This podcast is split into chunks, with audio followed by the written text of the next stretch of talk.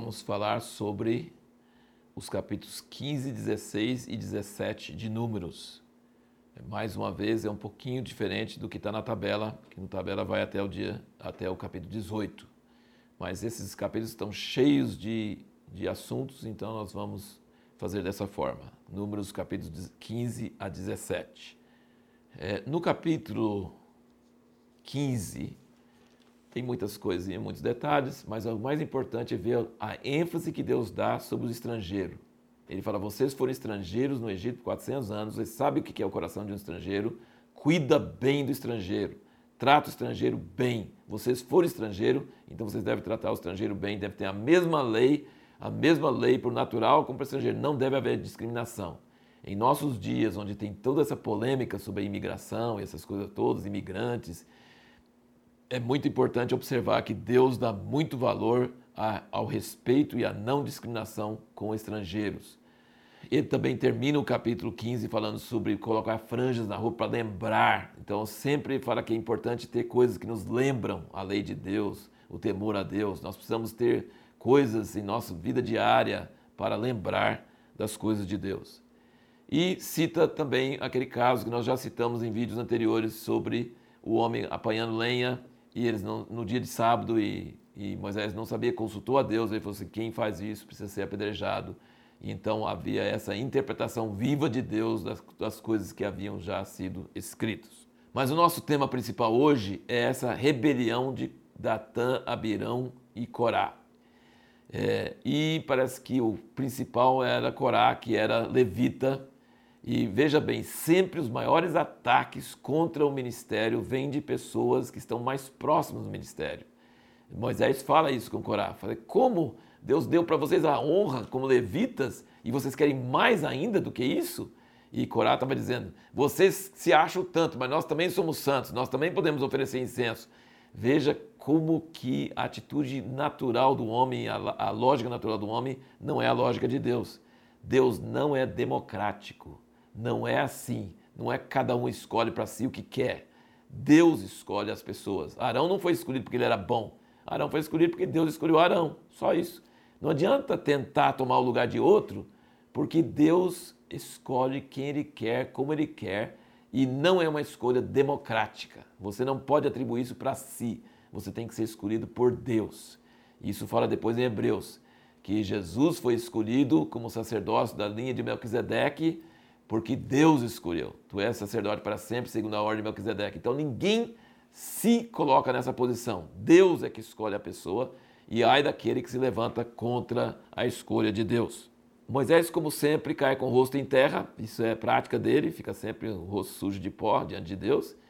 Mas agora esse homem manso, diante de, dessas coisas, ele é um pouco bravo também, sabe? Então a mansidão não quer dizer que você não, quando tem coisas injustas ou erradas ou que vão trazer consequências, então ele fala um pouco forte com Corá e depois com Datã e Abirão. E ele, inclusive, fala com Deus contra Datã e Abirão. Ele não intercede por eles. Porque, gente, veja bem, a congregação toda não estava mais rumo à terra prometida. Tinha uma palavra de Deus que eles iam morrer no deserto. E, gente, é um povo que não tinha mais esperança, não tinha mais e só vida no deserto diariamente. Então, é um negócio que vai gerar rebelião após rebelião, murmuração após murmuração. Só tem o presente ruim e o futuro prometido por Deus por causa do pecado deles de murmuração era para morrer no deserto. Então, a revolta, a sublevação da congregação contra Moisés era bem forte e Deus tinha que entrar em ação. E nós vemos aqui aquela pergunta que nós fizemos no vídeo anterior: quando é certo desobedecer uma ordem direta de Deus? Gente, duas vezes nesse capítulo, Deus fala assim para Moisés e Arão: sai da frente, sai do meio, que eu vou destruir essa congregação. Eles não saem. Deus falou para eles saírem para ele poder destruir a congregação. Deus estava bravo, nervoso e deu uma ordem direta. Eles desobedeceram a ordem direta de Deus, porque Moisés realmente sabia o coração de Deus e ele ficou lá intercedendo e não saiu do meio da congregação e rogou a Deus para ter misericórdia. Então, assim, é nessa hora que é possível desobedecer uma ordem direta de Deus. Se você conhece a Deus a tal ponto que você sabe que Ele está falando uma coisa, mas na verdade não é isso que Ele quer então é isso que Moisés é, fez, Moisés e Arão fizeram. Só que aí você percebe, Corá e os seus 250 foram oferecer fogo no incenso. Gente, a lição que nós tiramos aqui é o seguinte na Bíblia: fogo e incenso é perigoso, é bom e é perigoso. O fogo de Deus acendeu contra aqueles murmuradores, o fogo queimou Nadab e Abiú, os filhos de Arão, quando ofereceram é, na hora errada, o incenso errado, e o fogo queimou aqui Corá e os seus 250. Então, assim, é, fogo de Deus é bom e é perigoso. Essa é a lição que nós tiramos. E aí você percebe que na segunda vez, gente, nós falamos que o coração de Faraó é duro, mas olha como é duro o coração do povo de Israel. Eles viram a terra engolindo Datã e Abirão e suas famílias, a terra abriu a boca e o povo saiu correndo, engoliu as tendas, as famílias, os bens todos eles, sumiram, foram enterrados vivos. Um milagre assim de Deus assim tão forte. E depois o fogo de Deus queimou Corá e os 250. Eles acabam de ver isso, no outro dia murmuram de novo. Gente, parece faraó no Egito mesmo, hein? Coração duro. E aí o que acontece? Moisés e Arão correm lá para o tenda para ver o que, vai fazer. E aí Moisés discerniu. Ele falou assim: a praga já começou. Deus nem esperou a gente sair, nem fez nada. Deus já está matando o pessoal. Ele falou para Arão: pega o incensário, pega o fogo e vai lá correndo. Arão é a pessoa escolhida de Deus. Ele não está indo fora da ordem de Deus. E Arão foi lá com incenso e ficou entre os vivos e os mortos e parou a praga. Deus não mandou fazer isso. Deus não avisou eles que ia ter a praga.